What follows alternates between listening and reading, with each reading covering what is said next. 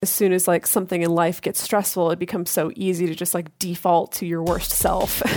Welcome to the Multiamory Podcast. I'm Jase. I'm Emily. and I'm Dedeker. We believe in looking to the future of relationships, not maintaining the status quo of the past. So whether you're monogamous, polyamorous, swinging, casually dating, or if you just do relationships differently, we see you and we're here for you.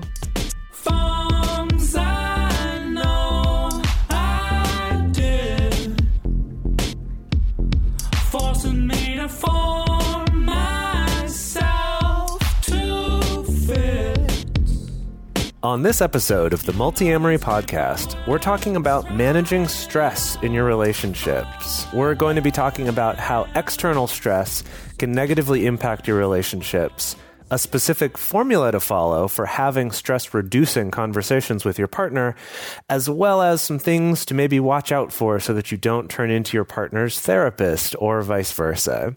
Uh, so, right now, at the time that we're recording this, things are pretty stressful. We're, we're in the middle of a pandemic. Many people have lost their jobs, uh, at least temporarily, if not longer. A lot of people are either cooped up with a partner they don't normally spend this much time with, or they're separated from partners that they're used to getting to see. So now is a time where it's paramount to find ways of managing all of this external stress in your relationships. So we're going to arm you with some tools and things that will help you with that anytime you're experiencing external stress in your relationships.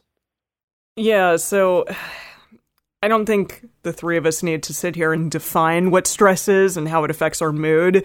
I know for myself, it definitely, I, I have heard from a lot of patrons of ours, like, you know, people are having sort of freak out or big emotional moments on almost a daily basis. I know for the three of us, we've talked about like at least on a weekly basis, we've been having these sort of big emotional, uh, maybe meltdowns at times or just uh, exertion or you know throwing out of emotion to a degree. I definitely am myself, but with this, we kind of want to just talk about like that we're putting an emphasis on external stress in our lives. Uh, so stress or stressful things that are occurring outside of our relationships, and some of these tools might not work if you're applying it to like relationship related stress. So just bear that in mind. That right now we're li- we're talking about that external stress that happens. Yeah, so if right now your primary source of stress is from inside of your relationship, I recommend that you listen to the rest of this podcast. And I mean, All the podcast episode, episodes. all the other episodes to maybe start to see if there's something that might help in alleviating some of that inner relationship stress. Mm-hmm. So while I was researching this, I came across something called, oh boy, it's called the Holmes Ra- Ra- Rahi. Rahi. Rahi, It's Holmes. Okay, it's it's Holmes like Sherlock Holmes dash R A H E Ray Rahi Rahi maybe Rah, Ray. Rahi. I'm gonna go with Rahi. Rahi? Rahi. I'm gonna go with Rahi. No, I'm gonna say Rahi. Okay, Jase has spoken. I came across this thing called the Holmes Rahi Stress Scale, and it's a tool for identifying specifically non relationship related stress in your life. And now, the people who developed this scale, Holmes and Holmes, good old Holmes and good old Rahi, Are you sure uh, it's not they- just one person named Holmes Dash Rahi? No, I'm pretty No, sure it's it's two people. It's a joint okay. effort. Yeah. Okay. All right. Dr. Holmes and Dr. Rahi, most likely. Yeah. I say, yeah. So these doctors, Holmes and Rahi, who developed the scale, they encourage people to go through the scale with their partner. Um, and it's basically like they have a big old long list of like potentially stressful things. They assign some point values to each stressor. They have you kind of go through, circle, tally it up at the end.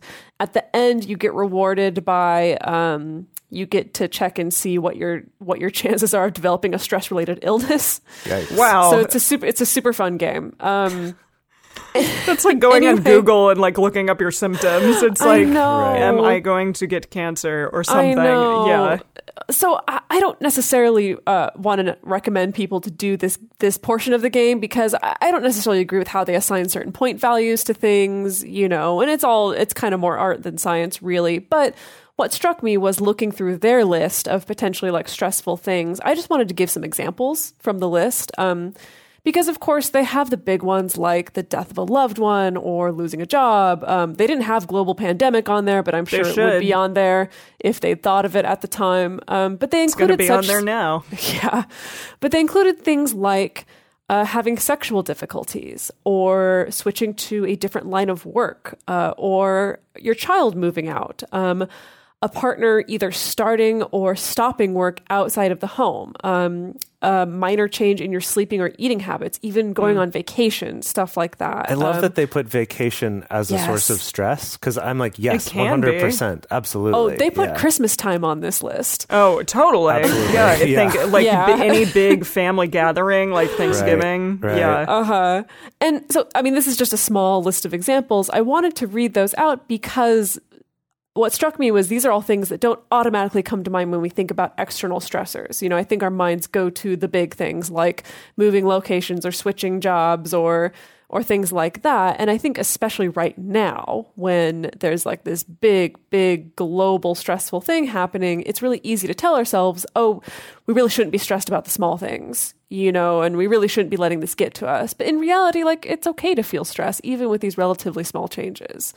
Yeah, I mean, I think that that any kind of change is a source of stress, and so if there's been a change in your routines or your work or anything, that's big, right? That's not just like a little thing. That actually is one of one of the more stressful things that a person can go through. Actually, like I've heard moving is actually one of the mm. most stressful things someone can go through, and it's funny because we don't often think of it as stressful because at least for me when i think of what stress means you kind of picture like fretting over a decision or like waiting for some specific thing to happen that you don't know how it's going to work out.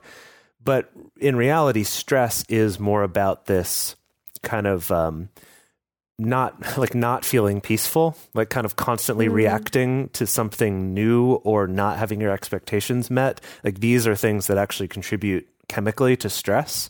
And so something like moving or changing your routine is actually a very stressful thing um, so yeah exactly so i think things like that of just being in closer quarters to someone than you were before when couples move in together Oh, uh, yeah. just in general that's actually a huge stressful thing and people tend to ignore that that's a stressful thing that they're doing Yeah, thinking about what's happening right now, and for myself, like my entire routine is just completely gone from what it usually is because I spend so much of my time.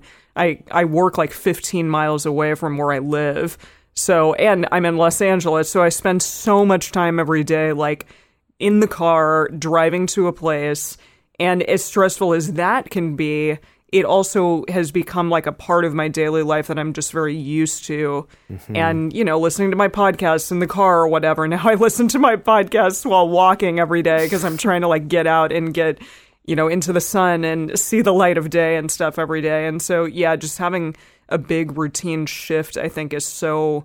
Uh, it, it can be so stressful, which is fascinating. Um, even not being able to like go and see people in the way that one used to. Like, I avoid so many people on the sidewalk, and everyone's just kind of walking around each other instead of coming together in a way that we used to. And I, I do wonder, like, is that kind of going to become the new normal now? Well, and I think you also pointed out something really interesting about this, which is where if you described to someone in the abstract, oh, my life has just changed where I used to be commuting for two hours in LA traffic every day and now I'm not, they would go, oh, wow, you have so much That less stress great. in your life now. Yeah, the But- opposite seems to be true for whatever Right. reason. Right. And I think it can actually lead to a lot of us feeling guilty about feeling stressed because it's like, oh, I shouldn't be. I should be less stressed now. Um, but it is a change. It is. Well, you know? yeah, and I mean, going to that job uh, afforded me things that I can't do because I don't have that income now. Well, that you know, yeah. and Right, that too. that to me changes is a changes huge in one. income. Yeah, Yeah. changes in income was was also on their list on Yeah. the you know the doctors' Holmes and Rahi list. and I'm sure a lot of people are going external through that now. Yeah, I mean, Oh, yeah. as of recording, rent is due tomorrow, and I'm sure a lot of people don't know how they're going to pay it, and that's pretty Right. horrifying. Yeah.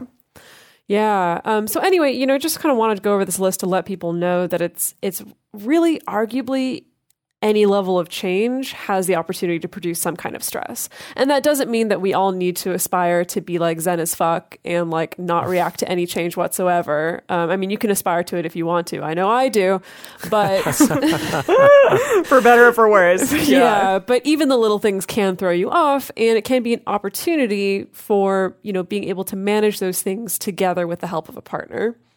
Yeah, so we wanted to talk about stress management and chaos because how you and your partners manage external stress together is very critical within your relationship. Um, we found someone, Neil Jacobson, who's a psychiatrist, and he researched marital discord, uh, which is what the New York Times calls Yeah, it. that's what I thought was funny. So Neil Jacobson is a researcher that often gets cited by the Gottmans. Actually, he's Ah, not a course. Gottman researcher. He just did research that I think they really respect and admire. Um, Mm. And it was funny. I, I was looking up his stuff, and actually, I found his obituary, or uh, not quite his obituary, but like the New York Times did like a write up of of him and his work see. because he died like in the early 2000s, and it was just Okay. funny that their their title was like, yeah, a psychiatrist who researched marital discord, and I just found it funny. That's very New York Times. I love it. yeah. Um, but yeah, he he researched marital di- marital discord and also marital therapy, and he found that there was this correlation between external stress and how likely a couple was to relapse. That's an interesting word to use. Um, so relapse or completely disregard the tools that they had gotten in therapy, which yeah, I, I mean definitely. I think this is one that people are it's very easy for a lot of couples to do this. So those couples who had a difficult time managing external stress and helping to reduce stress with each other, they were much more likely to relapse in their relationship in terms of like disregarding those tools that they had gotten through therapy. Yeah, so I, recently learned that specifically when it comes to like couples therapy and marital therapy and stuff like that, relapse is a huge issue. Actually, um, I mean to put it in perspective, like relapse is an issue in a lot of different modalities and medical modalities. You know, um, it's not just in like therapy and stuff like that, but specifically in couples counseling, like relapse uh, has a higher, it's a higher percentage chance that like people are going to relapse more so than in other therapies and things like that. And it, I mean, it makes sense on its surface that like as soon as like something in life gets stressful, it becomes so easy to just like default to your worst self, really Sure, yeah. you know, and to not have the bandwidth to like apply the tools that you may have learned from your therapist or to uh, apply the tools you may have learned from this podcast or whatever. Yeah. Well, it's it's like I think with anything where you're trying to change your behavior or the change the way that you respond to something is that you might figure out a way to do that change and in the one situation you're in, maybe your current routine, maybe your current social group, whatever it is, you're able to do it. But as soon as those things change or there's this extra level of stress, that's when you just revert back to the behavior that you were used to before. Yeah. Right. Do you have any personal experience with this, Jase? Um, I mean, So, sorry to put you on the spot. He's like, whoa, okay. w- th- this isn't exactly the same, but for me, it often has to do with sleep, actually. That um, I know that for me, when I'm not getting enough sleep, I tend to be a lot more anxious. I tend to get a lot more um, depressed, a lot more upset, and and just kind of easily affected by everything. Like I kind of think of it like becoming more more exposed to the elements, as it were. oh, for sure. Um, and it's something that I'm I'm well aware of. I know this about myself. I've known this for many years. And when I'm good about it, it's really good. But I will tell you, this past couple of weeks, I- I just it's been really hard for me to get myself into a routine of actually going to bed early enough, and yet my body still wakes up early. And hmm. so I've definitely been having to try to like do things to force myself to get to sleep earlier to find a new routine where I can do that. Um, and for me, you know, this this coincided with also changing locations and my routine changing up. And you know there's a lot of and being totally alone in this house for at least a couple weeks right? That there's been a lot of changes that have just sort of thrown off my normal rhythm of things. And i notice that a lot actually since i travel a lot. Every time i go to a new place that change kind of it's like i have to refigure out how to get a good sleep schedule so so that's that's kind of an example there um, and what's interesting about this whole concept of you know a change gets thrown at you and suddenly you fall back into your routines. This is something that the Gottman Institute also researches with couples, where in addition to stress, they also look at something that they call chaos. Um, and I really want to make the term the chaos quotient a thing to describe sort of the level of chaos Oh, yeah? in your relationship. But uh, okay, we've already had an argument about this. just so the of listeners course. know. Surprise, Um, surprise. the problem with calling it the chaos quotient is then quotient implies that there's a number figure Yeah. attached to this. Oh and yeah, there no, isn't well, really. we just haven't developed that quiz I yet. see. But So look, you if- want you want a number to be attached to it. Right. There's the Holmes Rahi stress scale. There's Yeah. going to be the Winston Lindgren Matlack uh, chaos, Chaos quotient? quotient scale. Yeah. Wow, We'll get there. I love it. Uh, yeah, so chaos is interesting. This is something I didn't really l- learn about until I started doing specifically like the Gottman's training for people who like work with couples and things like that. And so when they assess couples for chaos, it's not just looking at what kind of stress people are dealing with, it's looking at how the people in the relationship actually perceive those stressful events. So, for instance, like couples who are ranking high in chaos, they may show signs of things like feeling like they're just completely out of control and always reactive to everything that's happening to them in life, um, feeling powerless to problem solve things, uh, feeling like it's just impossible to find a routine or come back to solid ground you know, after a stressful event has happened, or even in the midst of a stressful event happening. Um, the Gottmans talk about this idea of couples couples in high chaos slipping into what they call passive endurance, which is this idea of like we're just resigning ourselves. Things are always going to be hard. Nothing's going to change, and so we're just going to try to white knuckle our way through as best as we can um, without trying to change it, without trying to make it better, without trying to connect to each other. Like we're just going to have to like power through. Um, and as you can expect, that like in their studies, couples who scored high in chaos are much more likely to split up than couples who don't. Yeah, it That makes reminds sense. me reminds me of a concept I learned about in um, in college in my psychology course, where we talked about having an internal locus of control or an external locus of control. That this high chaos to me also sounds similar to what you would describe someone who has a high external locus of control, which is essentially a, a belief or a perception that more things are out of your control than actually are versus someone who's too far on the internal locus of control who thinks they have more control over things in their life than they actually do. Uh, you know, those are kind of a balance there, but it seems like this high chaos also describes a high external locus of control perception of the world.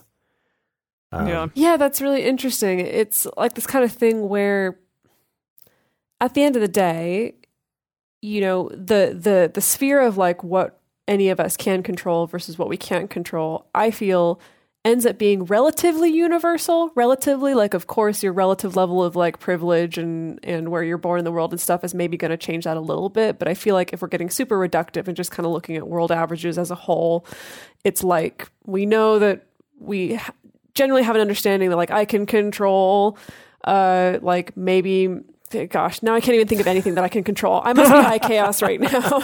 Well, I think most people are. Yeah. Yeah. I don't know. You can control what you eat for breakfast and when you wake up in the morning to a degree. right, to a, de- When you to go a to degree. when you go to bed at night. yes, yeah. Uh, but I yeah. If you're going to do this podcast today or not, you know, and- but we can't control a global pandemic.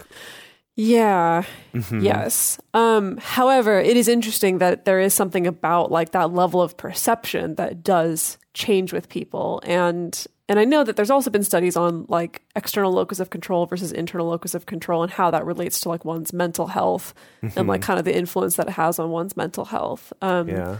but yeah, I definitely find like what I see when I'm working with couples and when I'm first getting to know them and I'm kind of like looking out for what kind of chaos quotient they might have. Oh, that makes me sound so clinical. I don't want people to think that That's okay. that's all I'm caring about. But it is interesting that I will sometimes see couples who have what I would call from the surface very quote unquote chaotic lives, as in like bunch of kids, all of them in different extracurricular activities. We're all hustling at our jobs. You know, sometimes the money doesn't come through the way that we wanted it to. Like, and we're dating other people, you know, at the same time that like logistically looks chaotic and yet they don't perceive it as chaos. Mm-hmm. Like they mm-hmm. kind of perceive it as like, yeah, sometimes it's tough, but like we make it through it, you know, and and we're going to do it and we're doing these things to make it feel better versus couples that I would perceive from the outside as not having a very logistically chaotic lives who have much more this sense of like, oh my God, like things just keep happening to us and we can't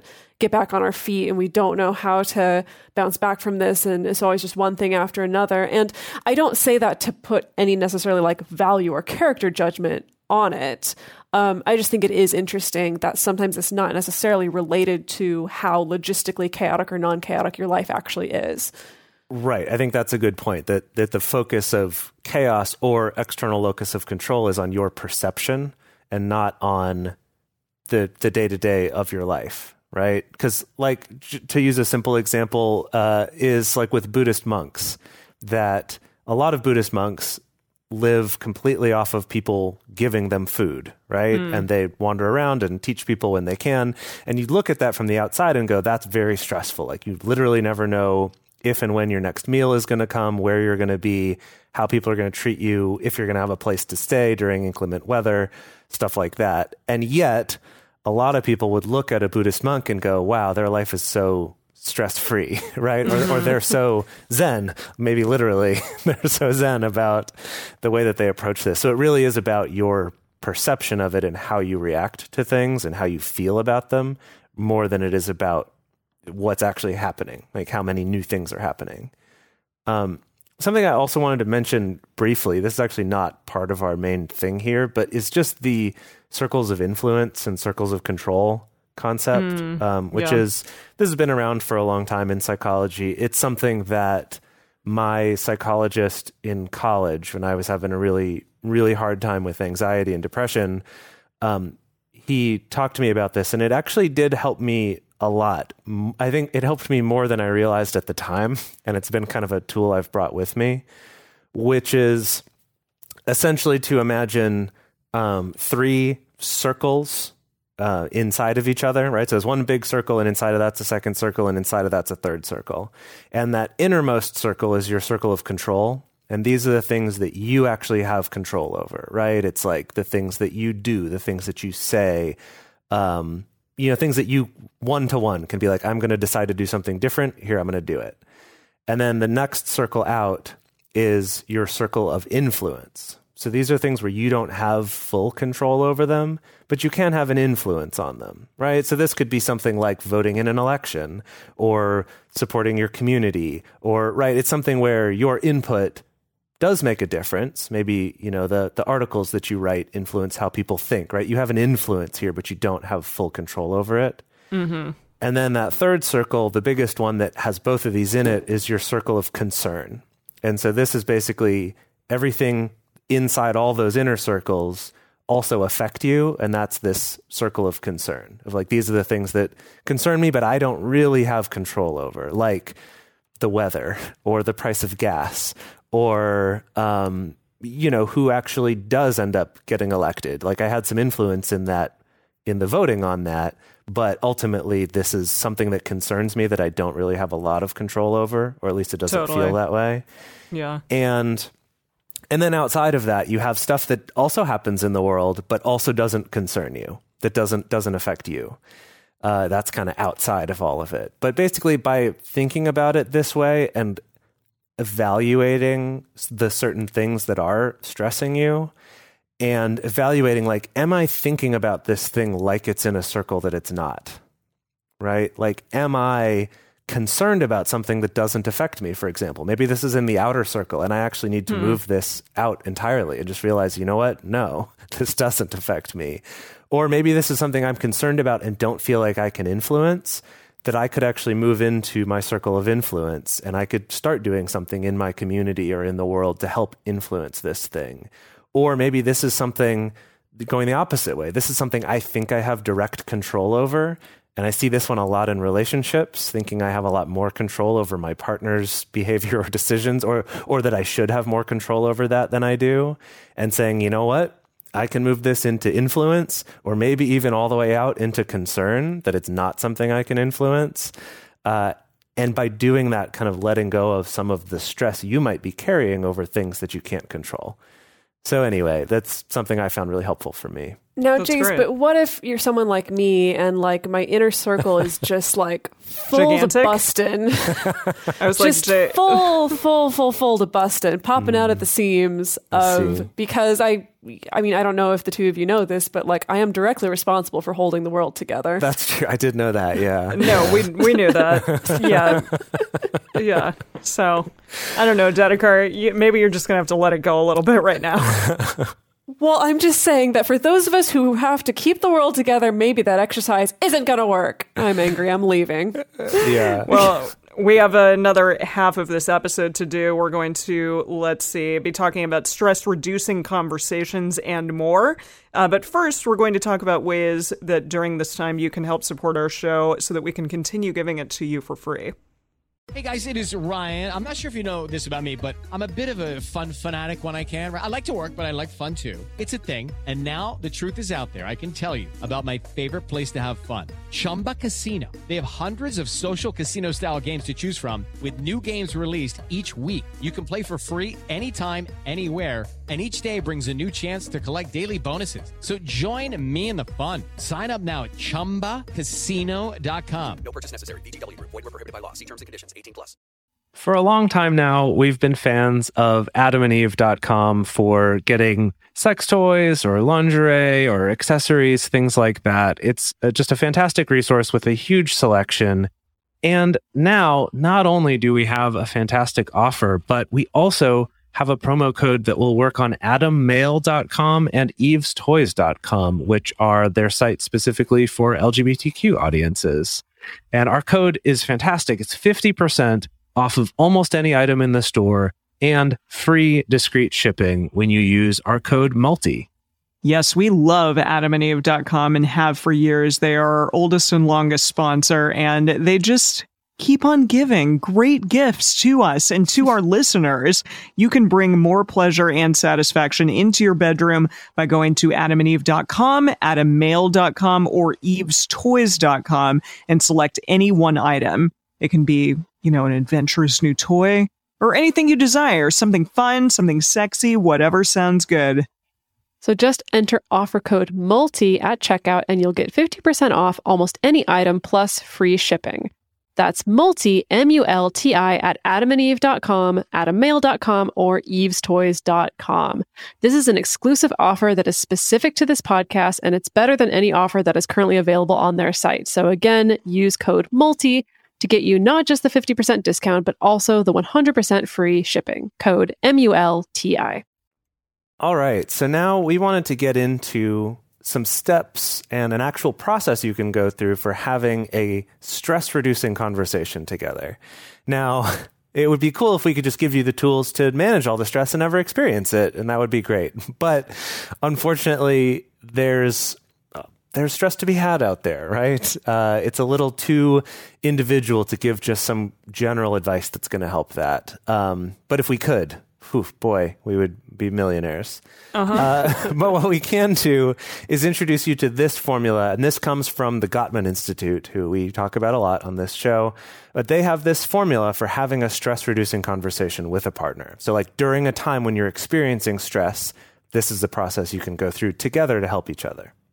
So I will say I was initially quite resistant to this because I'm like, hmm. I know how to have a stress reducing conversation with my partner. I know how to vent. I know how to be supportive. Like, what is this? I don't need a formula until literally the next day when I was listening to a partner of mine kind of t- decompress on his day from work. And I was just like kind of in a bad mood myself and really didn't feel like being supportive. And I was like, wait, wait, wait, aha, there's a formula for this. I know what I have to do because if I didn't rely on this formula, I don't think I would have been very supportive and it probably wouldn't have been a very good de stressing conversation. Mm. So, Well done. I say that, yeah, to tell people don't knock it till you try it. All right, so let's set the scene. It's the end of the day.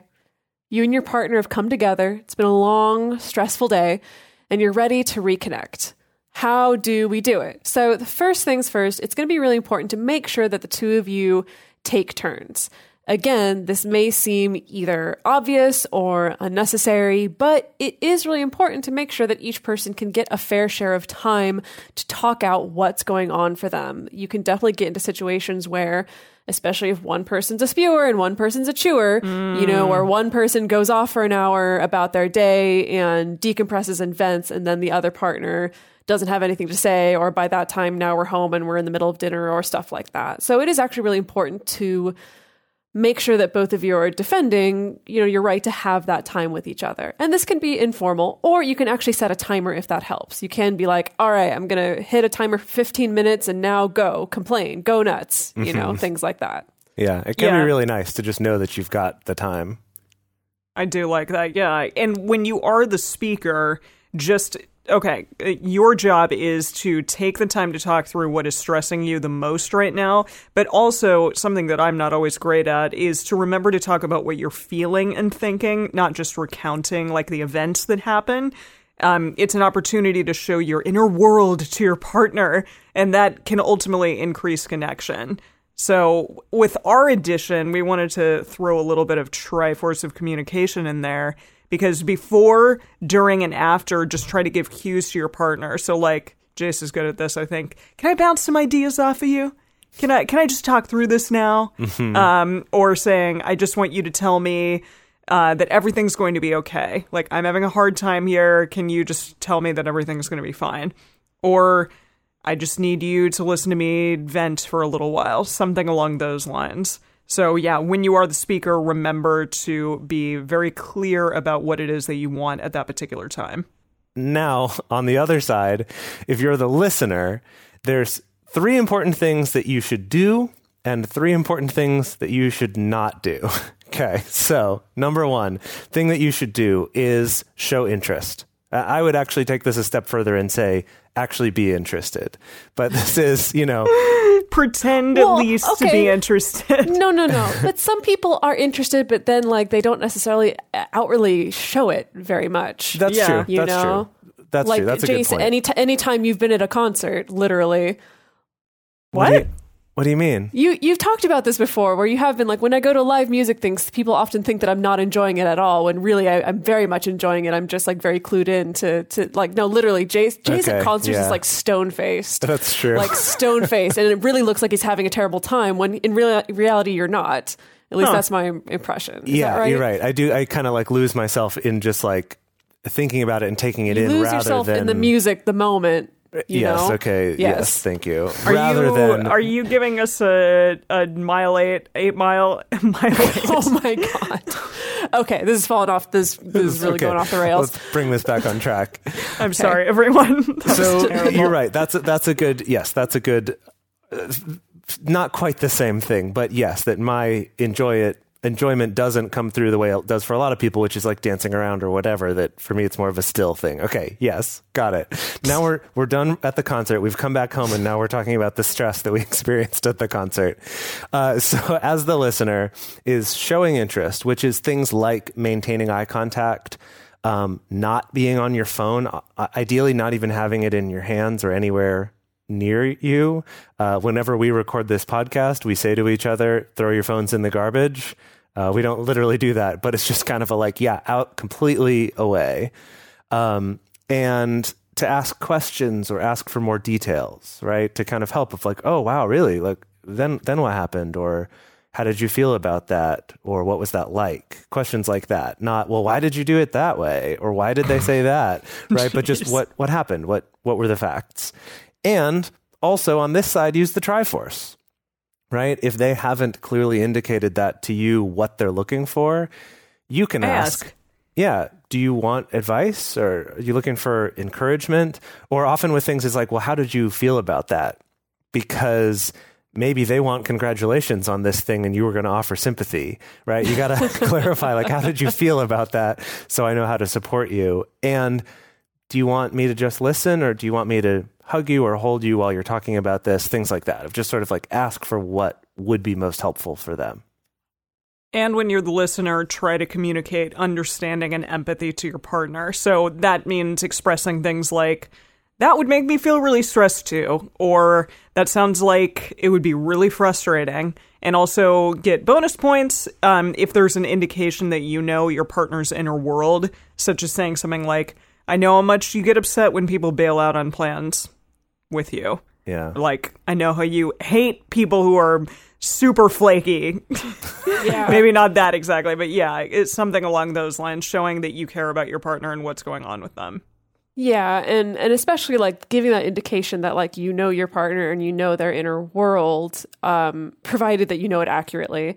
Again, it, it really no, I it don't, really I don't care. right it really turns a, a conversation that's about stress into an opportunity to forge your connection. Really, Yeah. you know, That's a good and way to put and that. to like help your partner be seen and to feel understood. You know, And which if is you- a really If you don't know those things yet about your partner, this is an opportunity to learn them. Mm-hmm. Exactly. Yeah. And then the third thing is to give affection and comfort in whatever way is most effective for your partner. So that could be touch. It could be jokes. I think that's my partner Alex's love language is just jokes. Um, it could be words of affirmation. It could be comfort food and movies, uh, et cetera, et cetera. And bear in mind that like what you find to be comforting may not be comforting to your partner. So that's another thing you can ask about um, and ask for clarity on. So uh, again, just a quick rundown. The three things in the listener's job are to show interest, communicate understanding and empathy, and give affection and comfort. So we're going to move on to the three big don'ts. No-nos. no nos. Do not do these things when you're the listener. And the first one is don't side with the enemy. As in, if your partner is complaining about their boss or their friend who flaked on them or the really stressful situation at work, you know, even if you feel like your partner's complaints are unreasonable, even if you agree with whatever it is that their boss said, even if you think that they set themselves up for this, you know, it's okay for you to feel that, but right now in this context is not the time to bring that up. You know, right now you're here to be supportive, you're here to listen, you're here to seek understanding. It's not time to kind of convince your partner why they're actually the one who's wrong in that situation. Now, I say this, I'm really bad at this. Um, hence, why I really needed this formula to remind me, like, okay, this is what I do do, this is what I don't do. Okay, great, got it. Um, yeah, that's something I'm working on because I definitely very much notice when I'm siding with the enemy, you know? Um, and I'm trying to be better now of like really not doing that. Like, unless my partner comes to me and is really specifically like, can you tell me if I'm the asshole in this situation? Like, very frankly and mm-hmm. bluntly, maybe then I'll be like, okay, actually, I do think maybe you're being a little bit unreasonable here. But I'm trying my best to stay away from from doing things like, well, actually, maybe your boss is right there, or actually, maybe if you just did this, well, there's your problem. It's because you were doing this the whole time. Like, Goodness. yeah, Yeah, it- this this one reminds me of um, of something that me. I know. Well, okay, I wasn't going to say that. Trying to be something we've- nice. something we've talked about on this show before, which I think is related, is this concept of when other people are telling you about their world, to Hmm. take it at face value and believe them, because that's going to help you understand their experience of their world. Because that's what really what this conversation's about here, right? Is how are you experiencing your world right now? Not about trying to uncover what's the absolute reality or to question their worldview or something. who, Like, that's who is not right and who is wrong. right. That's not the purpose of this conversation, and trying to take it there is just going to make the whole rest of this not work. Um, So, going along with that, the second thing to not do is to judge your partner's emotions or stress or to minimize their emotions or stress. And I think similarly, like agreeing with the other person in their story, this could also be, oh, if that happened to me, I wouldn't feel super stressed about that. Uh, Or, you know, I, that seems like getting stressed about that something I used to do back when I was young and stupid. So like, Don't you shouldn't be invalidate their doing that. feelings, basically. right. So don't don't invalidate those feelings because you haven't had the same life that they've had. Right. You haven't had the same experiences they've had. So this is going to affect them differently. So just kind of actually be there for them in their world the way they're experiencing this right now. Um and Dedeker wrote this one down as don't horse, I love that. And which so don't, ridiculous. don't play don't play Don't be the a classic horse. basketball game horse. oh, I see don't play horse. See, I was like no Don't horseplay. play horse. No, And so no horseplay either. No we horse riding. Here, yeah, no horse riding during this. Don't ever have this conversation on horseback. No, what we mean is uh, to don't do any of the four horsemen of the relationship apocalypse, which is stonewalling, criticism, contempt, or blame slash defensiveness. Uh, this, I think, is also part of why we're saying this particular format and structure is best for an external stress, not about stress in your relationship, because it's especially hard to listen to someone be stressed about you and not go to a place like blame or defensiveness or stonewalling or criticism or something. So that's that's a little bit for something else. And like Dedeker said before, listen to some other episodes, and uh, there's there's stuff to work on there too. Um, but in this, um, you know, maybe you see yourself in the boss, or maybe you somehow feel responsible for a situation that they're talking about as an external stress. Or I know for me, I often feel guilt that I'm somehow not doing enough to help you out of this stressful situation, even if it's not something that's totally in my control or that you've asked for me to do. Um, so when someone's stressed about those, it can be tempting to go to these places of then feeling defensive or even just being having contempt because you're frustrated with them that they're still stressed about this thing or or whatever again right it's be in the moment and be here to engage with your partner and learn about their world and support them in their world not yours So, again, just a quick review of the three don'ts that's don't side with the enemy, don't judge or minimize your partner's emotions or stress, and don't horse around or horse horseman. Don't be a horse. Don't be a horse or a horseman. Yes Exactly. Yeah, so when you're having these conversations, these stress reducing conversations, it can be really helpful to check in with each other throughout them and kind of see how both of you are feeling. Like do either of you need a little bit more from someone? Do you are you feeling understood from each other? Um, between each other, and it can be really nice to take sure, turns sharing one good thing that happened during the day as well. And hopefully, this will like raise your endorphins or make you feel good in some way, even if it's a small something. Like I had a really good meal today. I I went outside and felt the breeze on my skin for the first time in a week. I don't know, something along those lines. Um, yeah, talk about those kind of things as well, and hopefully it'll make both you and your partner feel better yeah and I- have Yeah, that that'd be a stress nice- reduced. Yeah.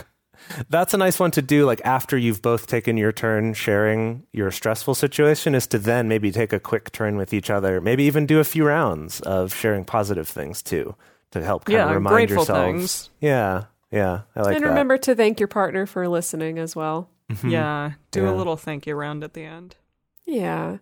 So that's the formula f- that is, I think, pretty easy to follow uh, for doing, you know, stress reducing conversations with your partner. I think it's really important to have something like this in place because I think, especially for people who are cohabiting or raising kids together or running a business together, that it can be really easy for your conversations together to become stress producing conversations you know, mm, because it right. becomes about, oh, we've got to make a decision about this thing. We got to figure out the logistics of this thing. We got to plan for this thing that's coming up in two weeks.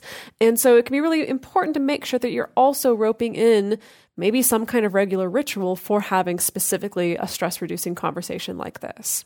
Now, I think that this does beg the question of can this go too far? Like, is it Dedeker's possible? favorite thing to question. Yeah, I love it. Is it? How can Is it, Well, you're always like, don't weaponize this shit and stuff, which is great, which is great. But I feel like this is along those same lines. You know, Well, I would say almost this is uh, like don't weaponize it against yourself. Like don't then use Yeah. this to put yourself in a negative situation. sure, sure, sure, sure. Yeah. Okay. I, I just want to, because I do want to warn people that like there is a risk, I think, in any relationship of like becoming your partner's therapist or you turning your partner into your therapist, you know? Um, you know, I do think that turning to your partner to help each other reduce stress is a really wonderful thing. It's a great opportunity for connection, but it, it I do think it's possible to take things too far. Like I do think there can be a dark side to this dynamic um, that it can result in things like you feeling compelled to fix or save your partner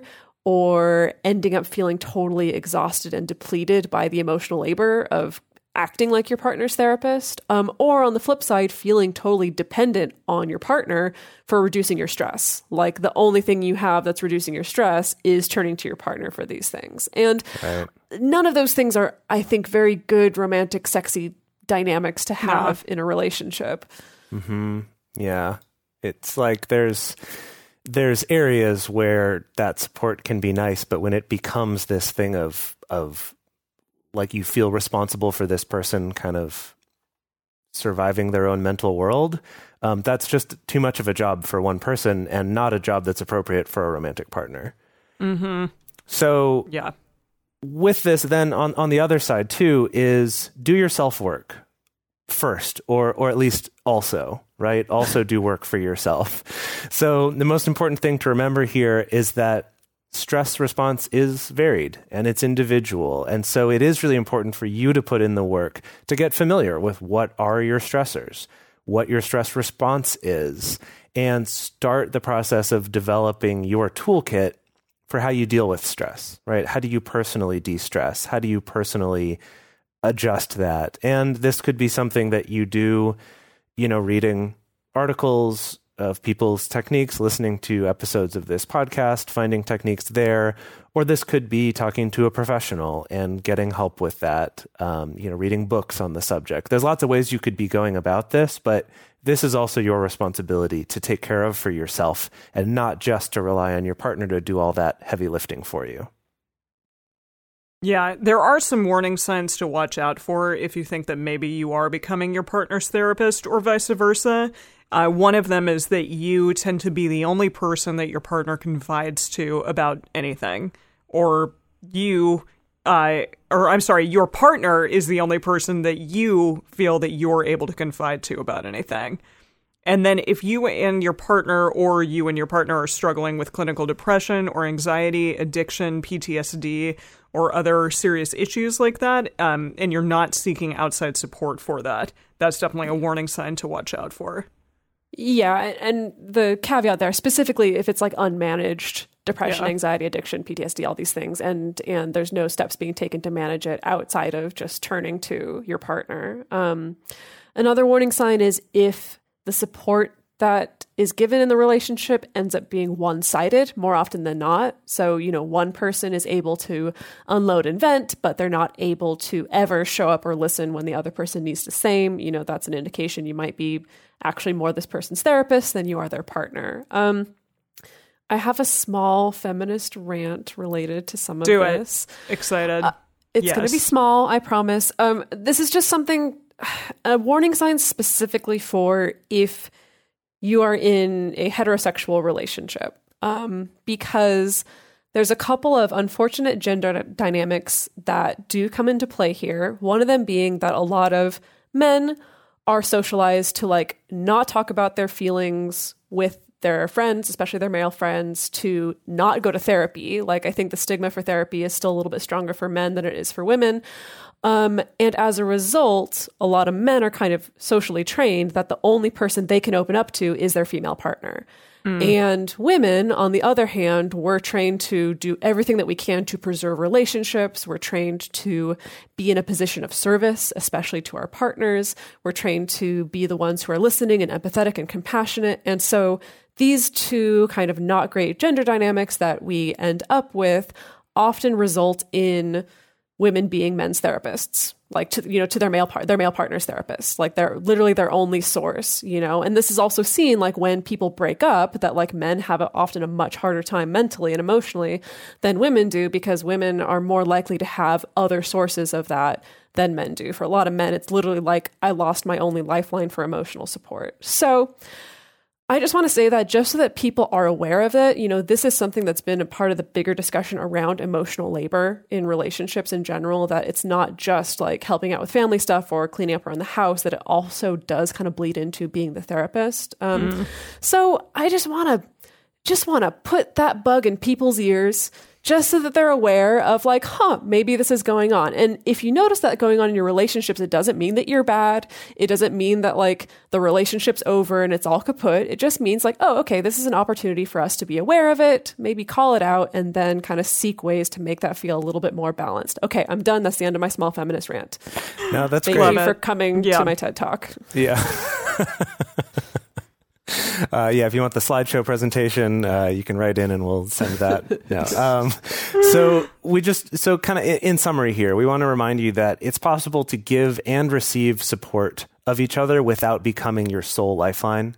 That being like finding more and more tools for supporting your partner and having them support you is great and awesome, but also isn't just like finding enough tools so that they can be the only person you need for that or that you can be the only person that they need for that right whether that's family or friends or a therapist or a discussion group or a processing group or you know any number of things but finding finding a way to um, spread out those resources for support amongst a larger network is going to not only be better for each of you, but is also going to do wonders for your relationship um, and just for your own well being.